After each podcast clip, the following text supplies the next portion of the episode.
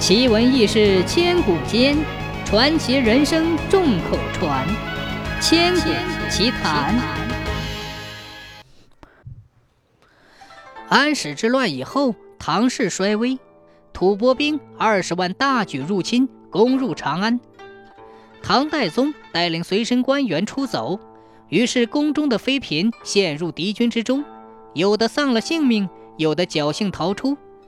等到郭子仪驱走乱兵，很多宫人都没了下落。唐代宗的妃子沈氏不知去向。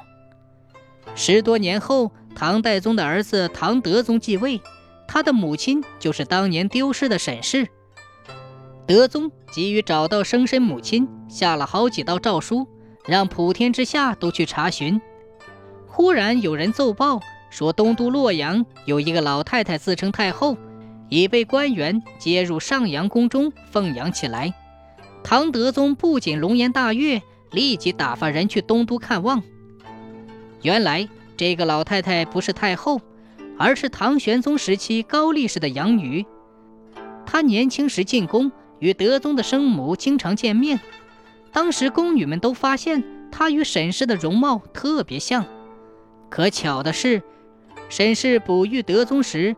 削水果时不小心伤了左指，而他在宫中切西瓜时也伤了左指。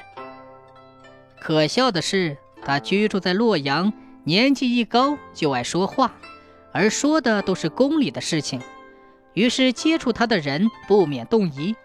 刚好德宗继位，寻找生母，一个最明显的特点就是左手指有伤，于是认识他的人为了贪功，马上向官方报告。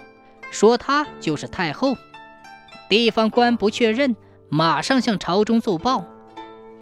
朝中为了准确起见，立刻派了几个老年宫女去洛阳。有个女官叫李贞一，到洛阳一看，果然就是太后。再问她当年宫中的事情，她竟如数家珍。问她是不是太后，她却含糊其辞起来。当地官员为了邀功请赏。便不管好歹，把高氏老太太就奉养起来。此事轰动洛阳，只有高力士的养子高承岳洞悉内情，他怕此事惹恼圣上，慌忙奏说太后恐非是真。德宗便派高力士的养孙樊景超去洛阳验看。樊景超一看，竟是姑母，不禁说道：“哎，太后也好冒充吗？”倘若圣上加罪，怎么了得？不想贾太后仍无动于衷。樊景超见姑母装傻，便突然大声喊道：“有诏下来，高女伪充太后，令即刻解禁问罪。”高女听了这话，方才着慌，忙说：“我被人所强迫，并非自己本意。”樊景超听了，马上反报德宗。并替姑母请罪。德宗说：“朕宁受百欺而求一真。倘高女因此得罪，谁人还再敢向朕报告太后的消息呢？”于是，一场闹剧烟消云散。